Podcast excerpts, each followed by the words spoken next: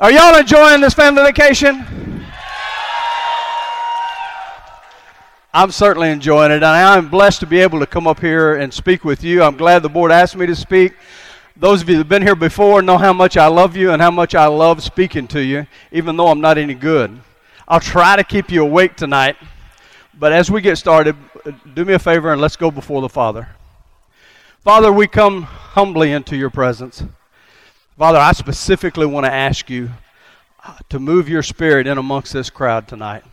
Father, you know as the board gets together and we start planning this retreat, you know how what our what our heart is for what we want to happen here. You know every year we're we're desperately trying to light a fire. To light a fire for you, Father, that will spread over all this earth, but specifically at each one of our campuses so our people can reach people so saved people can save people. So hurt people can no longer be hurt and hurt people. Father, we thank you for giving us all that mission. And I would ask, Father, tonight if there are any demons in this room, that you remove them. That you bring your warrior angels in amongst us to fight them off of us so that we can keep our eyes and hearts and ears open to whatever it is that you have to say. I know, Father, you're using this old man and I know the words that are coming out of me, most of the words won't, they'll be my words, they won't be yours. So, Father, I ask you, at the times when they are your words, at the time when your Spirit is speaking through me, that you allow the Spirit to be causing these hearers to hear. And together, the parts that are from you and the parts that for me, I hope that they forget. Thank you, Father, for allowing me to be here. It's in your Son's name we pray. Amen. What I'm going to be doing, what they've given me the job of doing, is unpacking a story of a man known only in Scripture as Legion. It's in Mark chapter 5, and you can turn over there. That's where we'll be pretty much the whole time, and when it's not, it'll be up on the screen. Um, we're going to look at a man that was so controlled by demons, he was no longer living.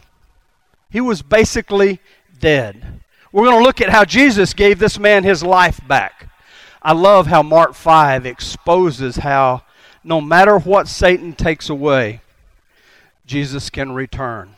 I want you to think about that for a second. Think about that in your life. Think about all the things and times in your life that Jesus has taken that Jesus, excuse me, Satan has taken something away from you. No matter what Satan takes away, this set of scriptures exposes how Jesus can give it all back to you. And that's what I love about Mark 5. I love how it exposes that. This man named, that was known as Legion had lost his name, his home, his family, his freedom, his mental health, his physical health.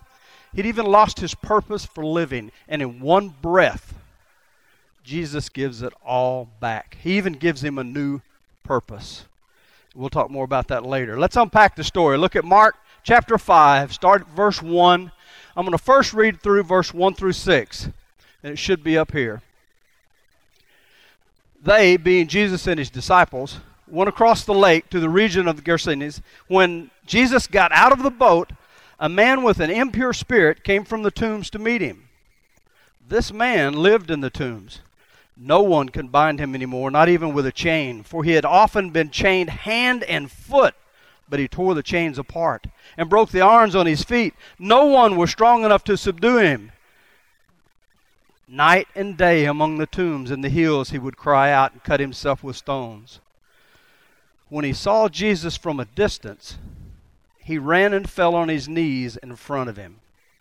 The first thing I want you to see here, I think, is really important for all of us that, that are involved in fighting demons. You may not be aware of that yet, but that's exactly what all of you are here for to learn how to fight demons because that's our job to fight demons off of mankind to, sh- to bring Jesus to them. But there's something real important here. When Jesus encounters this man, the demons inside this man recognize Jesus. I think that's still true today. I've seen it happen many times, and I think every warrior in here knows exactly what I'm talking about. How many times have you been reaching out, trying to reach out, trying to become friends with, trying to befriend, trying to do everything you can to develop a relationship with some messed up person How many times have you been in the middle of that and they just keep coming around? Maybe you feel like you made some kind of mistake. I've said something wrong. I said something about Jesus at the wrong time or, or whatever, you know, and they just curl. They don't want to have anything else to do with you. But then they just keep coming back. How many times have you had that happen? Those of you that are warriors have had that happen a lot, haven't you? And you wonder sometimes, why do they keep coming back? Why do they keep having anything to do with me and they keep having anything? They keep coming to cross chats. Even though sometimes they say stuff like, What are they doing here? They don't want to be here. Bottom line is, they just keep, what are they seeing? And how many times have you heard that person say later on these exact words? I stuck around because I saw something different in this group. And now I know I saw Jesus. I'm just curious. Are there any of you, any of you in here that have actually said that? A bunch of you, isn't there? Those words came out of your mouth, didn't they? You stuck around because you were seeing Jesus. You see, that's what happens. Even the demons recognize Jesus when they see him. Now, I recognize some of you may be sitting there saying, wait a minute, you just called me a demon. Well, if the shoe fits. No, no, no, just kidding. That's who all of us are at times. I know I am. I know I'm one of those messed up people that at times the demon gets a hold and there's a battle, and sometimes he's the one that needs to do the recognizing. Sometimes somebody at church, it's not necessarily always at church, but in different places where I am, but you, normally it's a church person will come to me, especially where I am right now, and they'll they'll ask me. They'll say, "Lynn, I don't know quite how to ask this question, but how how do you guys reach so many messed up people? And I love it when they say that. Because I'll give them this quizzical look, like I don't have any. What are you talking about? You know, it's just this dumb look. What do you mean, messed up people? And they'll say, well, you know, I mean, you you reach these people and their lives are just they're just. I'm waiting on them. You know, I'm, I'm letting them hang themselves because you know what they're really saying is they're not quite like us. Us perfect church folk. I let them go a little while, and then I finally look at them and say, Well, the first thing I do, so I'll go ahead and get serious with them. My first thing I do is let them know I'm a messed up person. Because we're all messed up people. Now, I know the person I'm talking to generally doesn't feel like they're a messed up person because they were born and raised in the church, and therefore we have this entitlement. We're not messed up. But but I let them know I consider myself one of those messed up people. And messed up people recognize messed up people. So that's the first thing. The second thing I do, and I tell them this, is all of our group, we show them Jesus. Because Jesus loves messed up people. See, when we meet a messed up person, we recognize they're not who the battle's against we know that Scripture tells us our battle is not against flesh and blood. The fight, and the fight that we're going to engage in, is with the demons that are destroying their lives. Look back at this story. Look at verse 3 through 5 again. Just glance back at that. This is what death looks like. This man, who was known as Legion, lived in the tombs, and nobody could bind him not even with chains. They chain, they chain his feet, they chain his hands, and he'd rip and tear the chains off. Nobody was strong enough to subdue him. And then day and night he would cry out in the hills and then cut himself with stones. You ever known people that cut themselves? Yeah. Anybody in here that's been involved in the fight at all, you'll be sitting there shaking your head, yes. You've known people that cut themselves. You probably, you might even know people right now that cut themselves. I know when I was, back when I was, now this is a weird way, thing I was about to say. I was about to say back when I was a church kid. I was born and raised in the church, so I guess I'm always going to be a church kid, but there was a time in my life where the light came on. And I realized it wasn't about me, and God didn't come to save me. He came to save everyone. and he, I was supposed to be letting him use me and not just taking his blood and being a vampire, you know, just being for I wanted his blood but not his life. at some point, and that's when it changed for me. So it seems funny for me to say back when I was a church kid. Anyway, almost forget where I was going with that, but I don't forget completely. You see, this man wasn't living his life.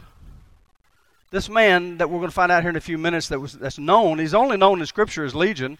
This man wasn't living his life. Here's a sad truth, but it's a truth nonetheless. People are either living a life controlled by Satan or they're living a life controlled by Jesus. Did you ever think about that? You see, there is no in between. I know that might blow some of you's mind. You might be sitting there thinking, no, wait a minute, no, wait a minute, no, no, no. No, there is an in between. I mean, I can be living for myself. If you are, you're living for Satan. You're being controlled. You're being controlled, believe it or not, you're being controlled by demons because that's who Satan is. That's his horde that he work that works for him, and that's who controls you when you're not living for Jesus. There is no in between. You're either living for Jesus or you're living for Satan. You're never living a life of your own. I hear messed up people say this all the time. And I, is it okay for me to be using the term messed up? I use the term messed up because I was a messed up person for so long and still am on a regular basis that I don't feel like it's insulting because that's me. I'm a messed up person. Is anybody here not a messed up person? Because I want to meet that person and get to know them so that I won't be messed up. Gordon's here. I think he's not a messed up person, so I, he can help me out. I think when we Gordon, help me out when we get done, because I don't want to be messed up all the time. I hear a messed up person say this all the time when I'm working with them and studying with them. Or might even be going through studies with them, and maybe you'll hear this if you if you've ever done studies. They get to a point and they're saying, you know, I'm just not ready to give it up. I'm I'm just not ready to die to self. I look at them, I say, here's a harsh truth. You're already dead. The life you're living right now is not yours. It doesn't belong to you. You're living as an enemy of God's. Well, that sounds harsh, doesn't it? But it's true. Because we're either living for God or we're living for Satan. There is no in between. Look back at the story. Pick it up in verse 7 through 10 when he fell at his feet before Jesus, he shouted at the top of his voice, What do you want with me, Jesus, Son of the Most High God? In God's name, don't torture me. For Jesus had said to him, Come out of this man, you impure spirit. Then Jesus asked him, What is your name? I wish I could do some kind of voice right now. I wish all of you could hear it in, in this voice that a demon would speak. I can't speak a demon voice. I wish I could. Well, maybe I already am. Maybe that's what you're hearing. So we can go ahead. My name is Legion, for we are many. Then he begged Jesus again and again not to send him out of the area. There's something really big there that I don't want you to miss. Look at it real close. Not only do these demons recognize Jesus, they fear Jesus. They fear his divine power. Do you know why? Because he has the power to cast them into the abyss. See, their judgment's already happened. Demons are already judged. Their final destination is already set.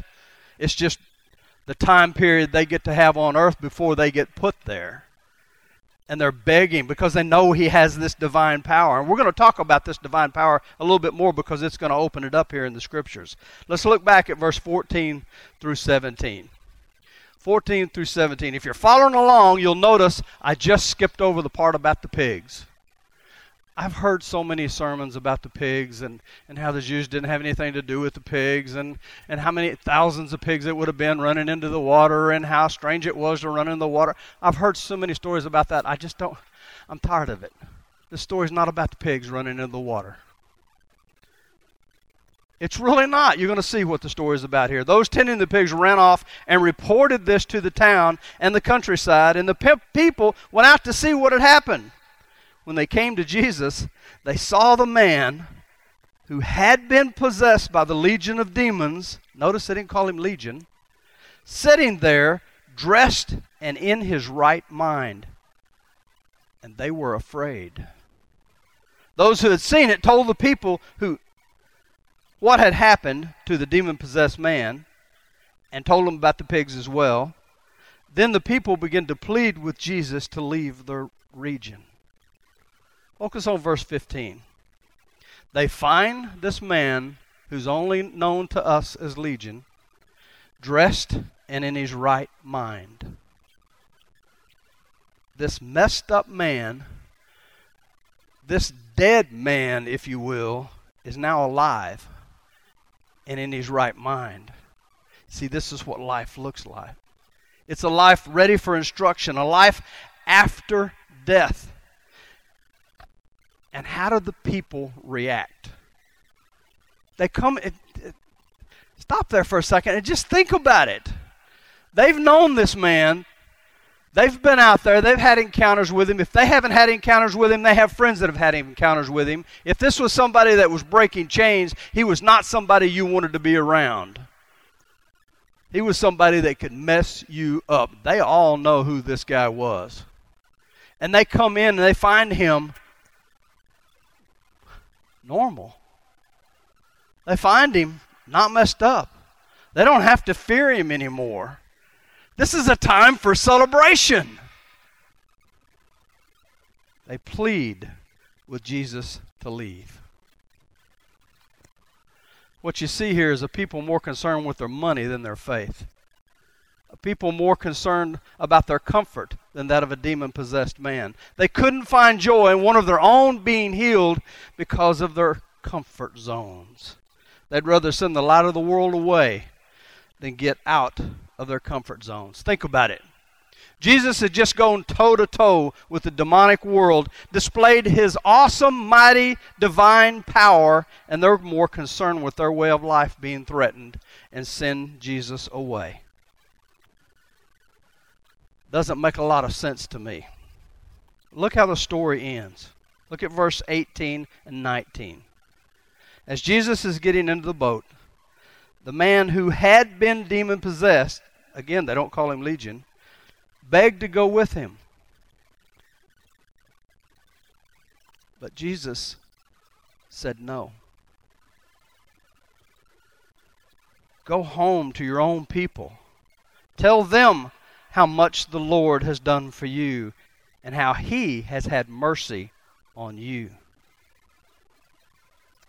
You know, what I see here is counterculture to what goes on today.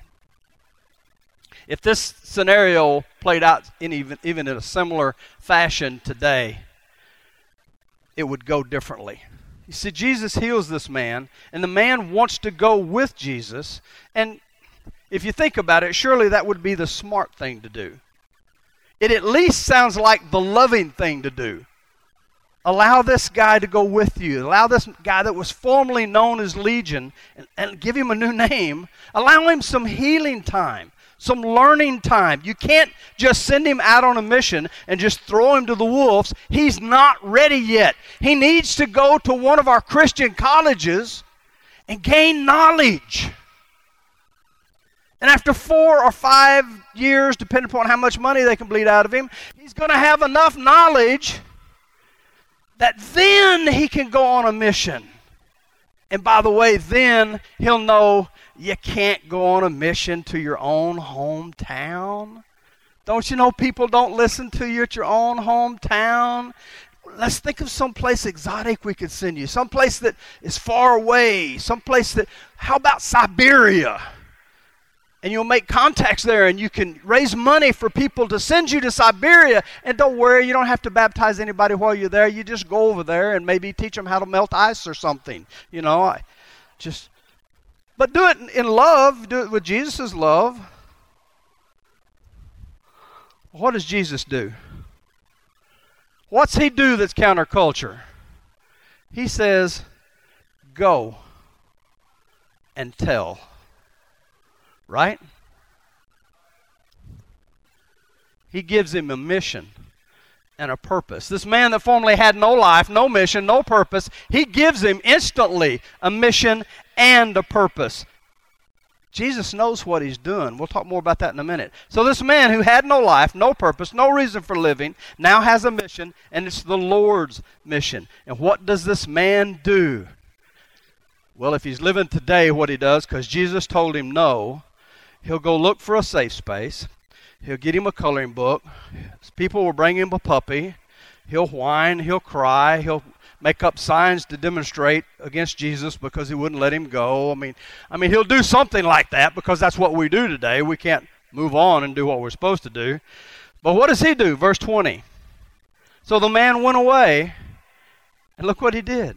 He begins to tell in the Decapolis how much Jesus had done for him. And all the people were amazed. It would be pretty amazing, wouldn't it? To see this man who'd formerly been known as Legion coming into your town and telling you, hey, man, I ain't messed up no more.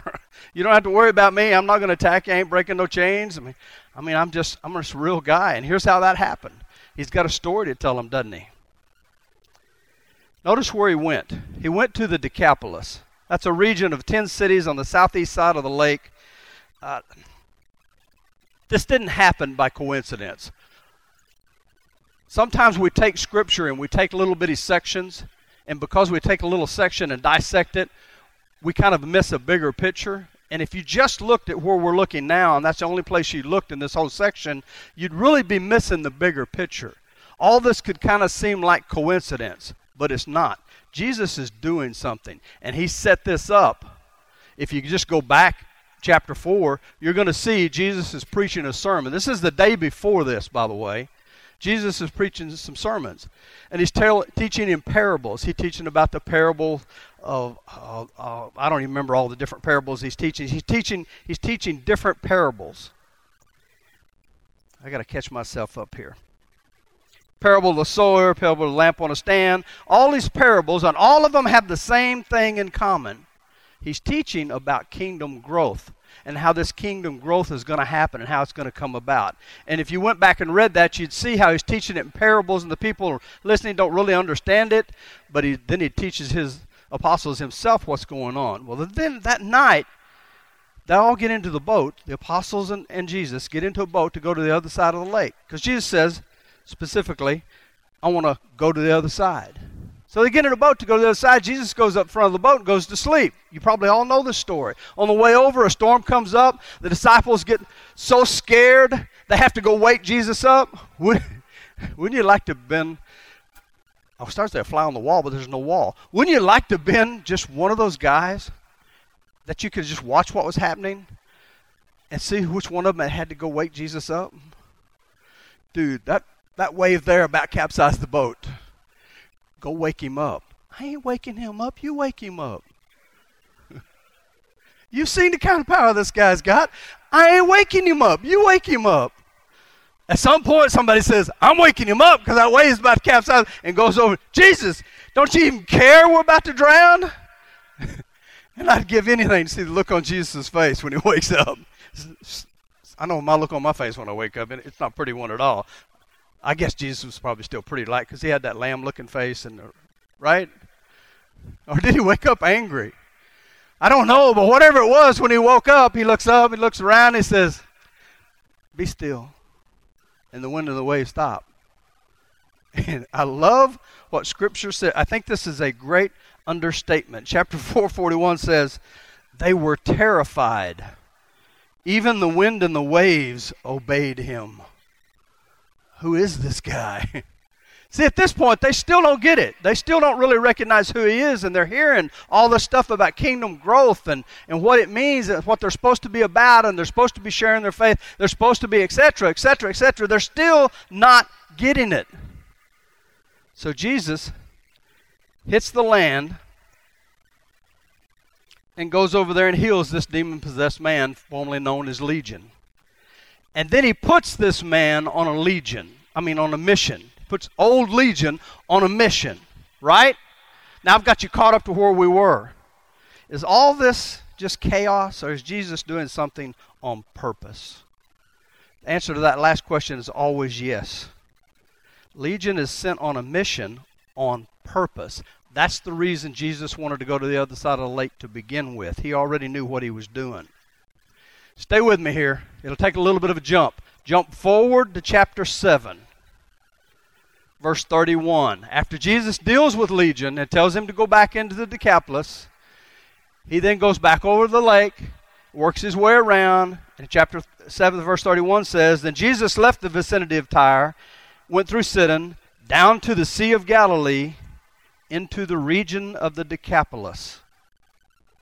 At this point, this is where Jesus is going to going to heal a man and he's going to feed a crowd of thousands that we hear all the stories about when we're growing up as, as kids in the church. But, question where did the crowd come from?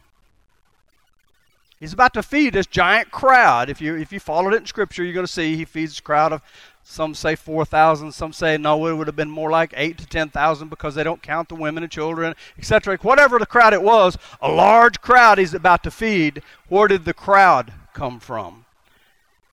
Verse 31 says he was where? Region of the Decapolis. That's the same region the man formerly known as Legion was told to go and tell his story.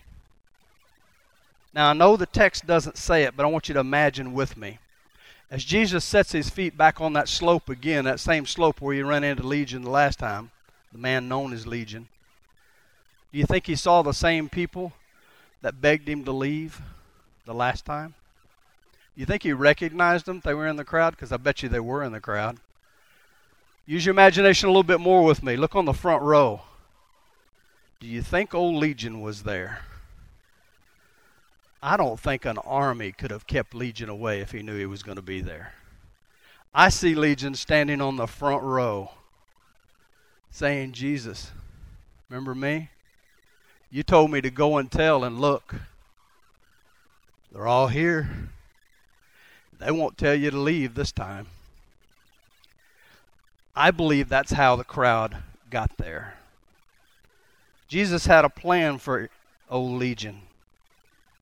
And he has the same plan for each and every one of us.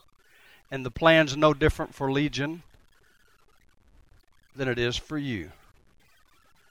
His plan always has been, always will be the simple go and tell.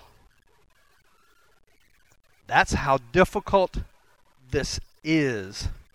Go and tell. Is that hard?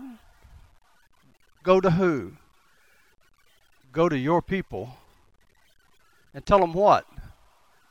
Tell them what the Lord has done for you. That's the story. That's where the power is found. Right about now, I know there's got to be people out there in the audience that are just like me. You're this, you're this, this type personality.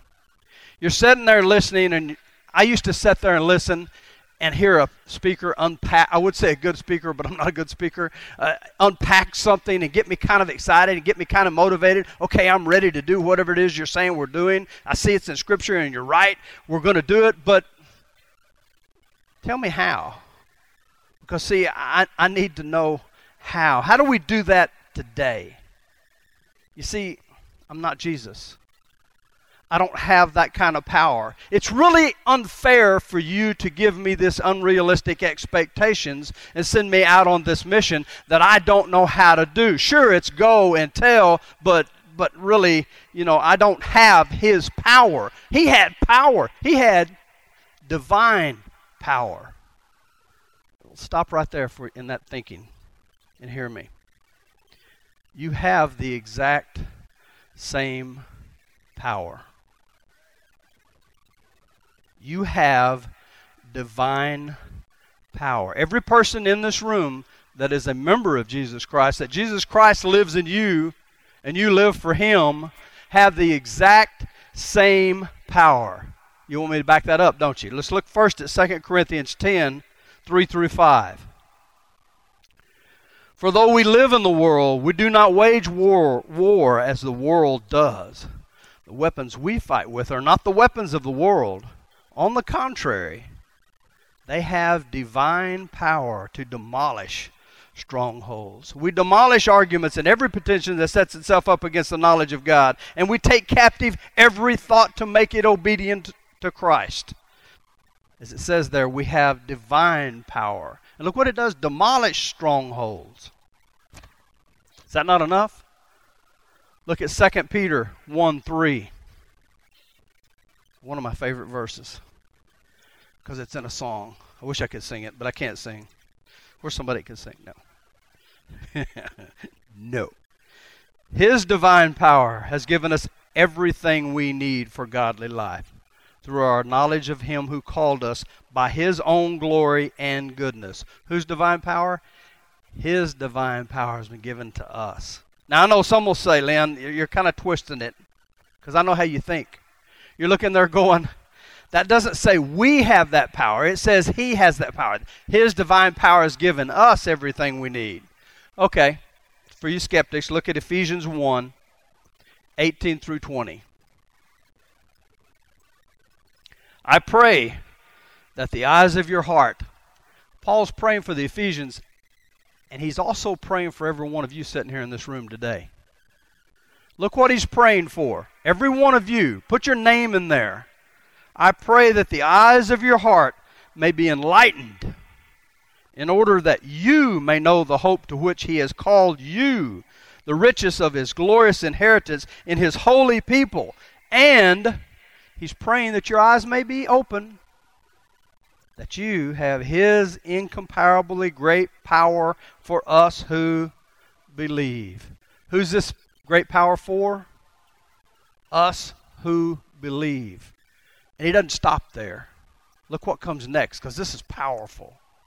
That power is the same as the mighty strength he exerted when he raised Christ from the dead and seated him at his right hand in the heavenly realms.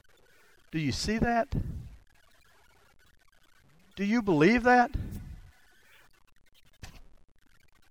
Do you understand that means that every single one of you sitting here today that are in Jesus Christ have the same power inside of you that raised Jesus from the dead?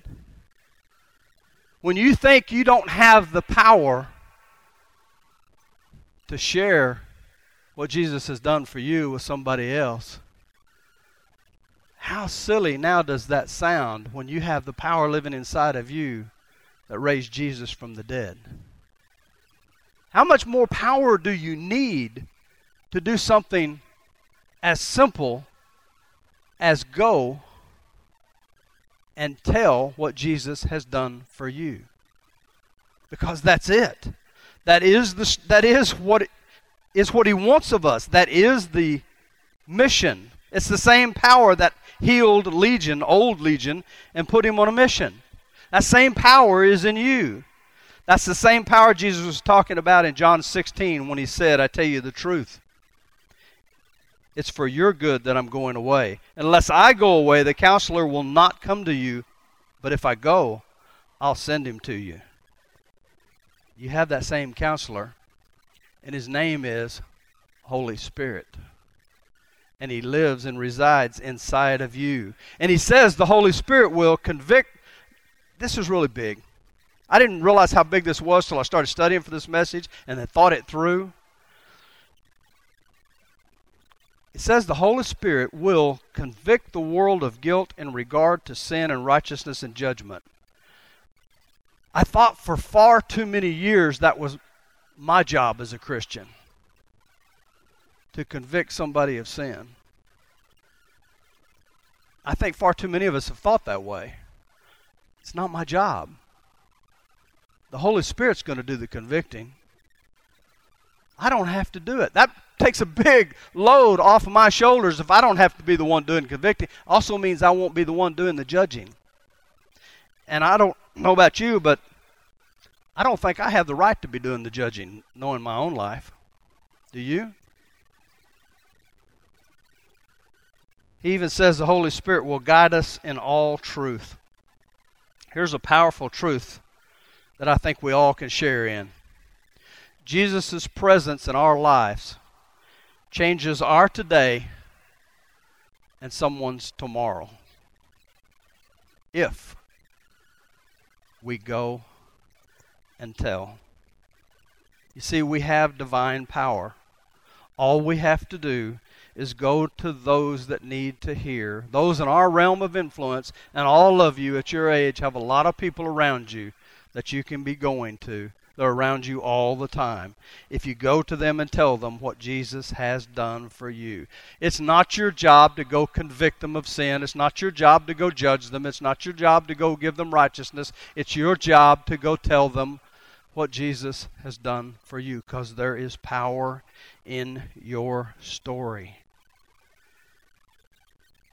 I want to show you a video, and I could have taken any one of a hundred of you in this room, and probably more, and made a video like this. But I chose someone I was near because I was near him and had a phone. So would you show us the video?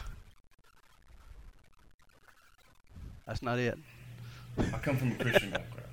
I was raised in a Christian home, you know. But as I got older, say around 13, 14, I started to uh, adopt the ways of the world and all the sin that came with it. I uh, was getting into things like uh, dealing drugs, stealing from people. Uh, I started hanging out with the, the wrong crowd. And uh, after a while, I kind of lost sight who I was, and I was trying to focus on who I was trying to be. And when that happened, I got confused on who I was and who I was trying to be. It was more I didn't recognize myself when I looked at myself in the mirror. I didn't know if I was staring at me or the monster I created. So uh, when I got with this this girl Elena, she was calm. She was you know cool, whatever. Not Christian, but I kind of stopped doing what I was doing. I stopped dealing guns. I stopped dealing drugs. I stopped with all this all the all the crap. I stopped it and. and during that process, I, I got this tattoo. Because I, I didn't know who I was. I felt like a lost soul because I didn't know where I belonged in this world. I didn't know if I belonged with the good people or I belonged with the wicked people. So I was kind of just stuck in between.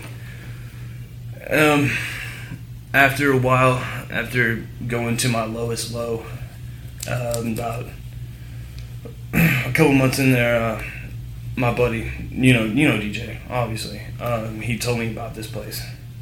Except he was over at Brookside when I started going there, and uh, I started hanging out with these. I started hanging out with you know the the cross chat group, and I noticed that you guys had this this peace about you, this happiness, you know, this, and I wanted to know where it came from because I I, I couldn't feel it. I mean, you told me where it came from, but I didn't get where it came from. You know, you said God is a happiness and all that stuff and the more I hung out with you guys, and the more I got into the Bible study that I was doing with people, I, I realized that I could have this too if I really wanted it, and I did want it. Uh, after the Bible study and after getting baptized, it was just like, you know, everything was different. I was a changed man. I was more peaceful. I was happy, and uh, my sins and my wicked ways didn't matter anymore. So, in that died to self, I got that tattoo because that's exactly what I did. I died to self. It was refreshing. I, I can say that I've never, I haven't been this happy in a very long time. Uh, yeah, it's actually about that. So, yeah, my story has power. There you go.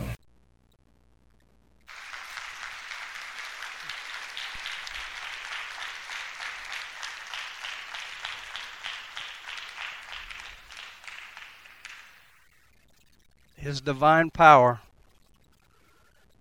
has given us everything we need. His divine power has given us everything we need. Right? There is power in your story. That's just one.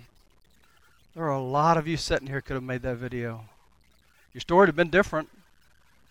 Some worse, some some maybe a little better, but all the same.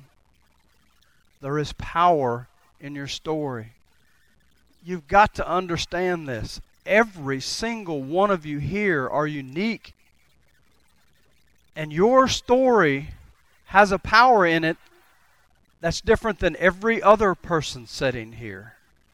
That's because God wants to reach everyone. And the only way He can do it is using everybody's story. You see, you can reach people I can never reach. You can reach people I can never even talk to. You can reach people I'll never reach. People I'm not I won't even have an audience with because they wouldn't talk to me. Why would they talk to an old fat bald white guy when they could talk to these good looking young men? Now It's the same for every single person in this room. Your story is different, and your story, here's what's the same though. Every one of your story has the exact same power the power that raised Jesus from the dead. That's why he wants you to go and tell your story. You don't have to be a theologian. You don't have to go to a Christian college and spend five to ten years and thousands of dollars to get all this knowledge before you can go tell somebody about your story. You can do that right now. Every year we come to family vacation. And all of our speakers stand up here and we and we try our best. In our board meetings, we pray about what's going to be happening. We pray about, Father, how can we help these, you, go home and go and tell? Because that's it. Go and tell what Jesus has done for you. If you go and tell what Jesus has done for you before long, they'll be helping you go and tell what Jesus has done for them. That's, that's the simplicity of the gospel and how it works. That's the power. That's the divine power that lives in each and every one of, of you. Every year we try to come up with some way to motivate you. I'm going to show you another clip. This one will be kind of corny because you know what you know I'm trying to motivate you with it, but I'm doing something different with this than just trying to motivate you. Pay attention just for for a moment for the clip. You're going to think it's about one thing. I'm bringing it back when it's done. Go ahead.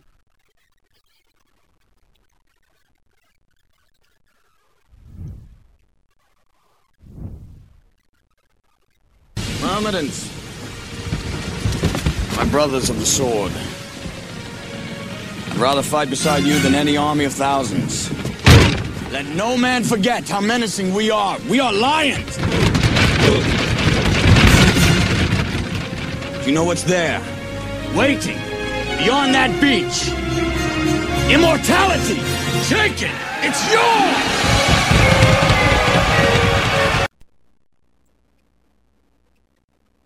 Great speaker, I could take what he just did, if you'll turn my mic back on, I could take what he just did and use that, you know, and tell you, you guys, it's immortality waiting on us. It's immortality waiting for them. And if I was a great speaker and actor like he is, I, I could do that and motivate you. It's not why I showed you the clip, because I'm not a great speaker. I'm not somebody that can take you and motivate you that way, and it would be cheesy if I was. Here's why I showed you the clip. Every single time I see that movie, and I like it so I see it pretty often. Every time I see it, this is a honest truth. I think of the people here at Family Vacation every year. And I think of how every speaker that gets up here is trying their best to do exactly what he just did in that clip. We're trying our best to get you to see that immortality really is there and it really is for everyone that you it's not just for you it's not just for you to go and take it's for everyone that you can go and share with to go and take. And we pray about how to be able to get that point message across to you and we pray in the in our board meetings about how our speakers can how to do that and how to go about doing it, which speaker, speaker to use on which topic. We don't just willy nilly it. We don't just look at it and say, hey, you know, that looks like a good one for Clint. Give it to Clint. Oh, that looks like a good one for Kerry because that vein pops out. And he'll be really good at that point when that vein pops out. And man, he'll make that, and that'll be good. It's not how we do it. We pray over every topic. We pray until the Lord's exposing to us who He wants to deliver these messages through because we really do want you to leave here and go home. And for my part, it's simple as we want you to go home and go and tell. We want you to go tell your story because His divine power will do the rest. I look forward to the day that we stand in glory, all of us, and we look at Jesus and we say, Hey, Jesus, you t- this is after we've gotten off our face, by the way. After he said, Okay, it's okay, you can get up, you can speak, you know, after all that. Hey, Jesus, um, King, however you want to view it, I view him as my friend. You told us us to go and tell and look. We're all here to praise you. Thank you, guys.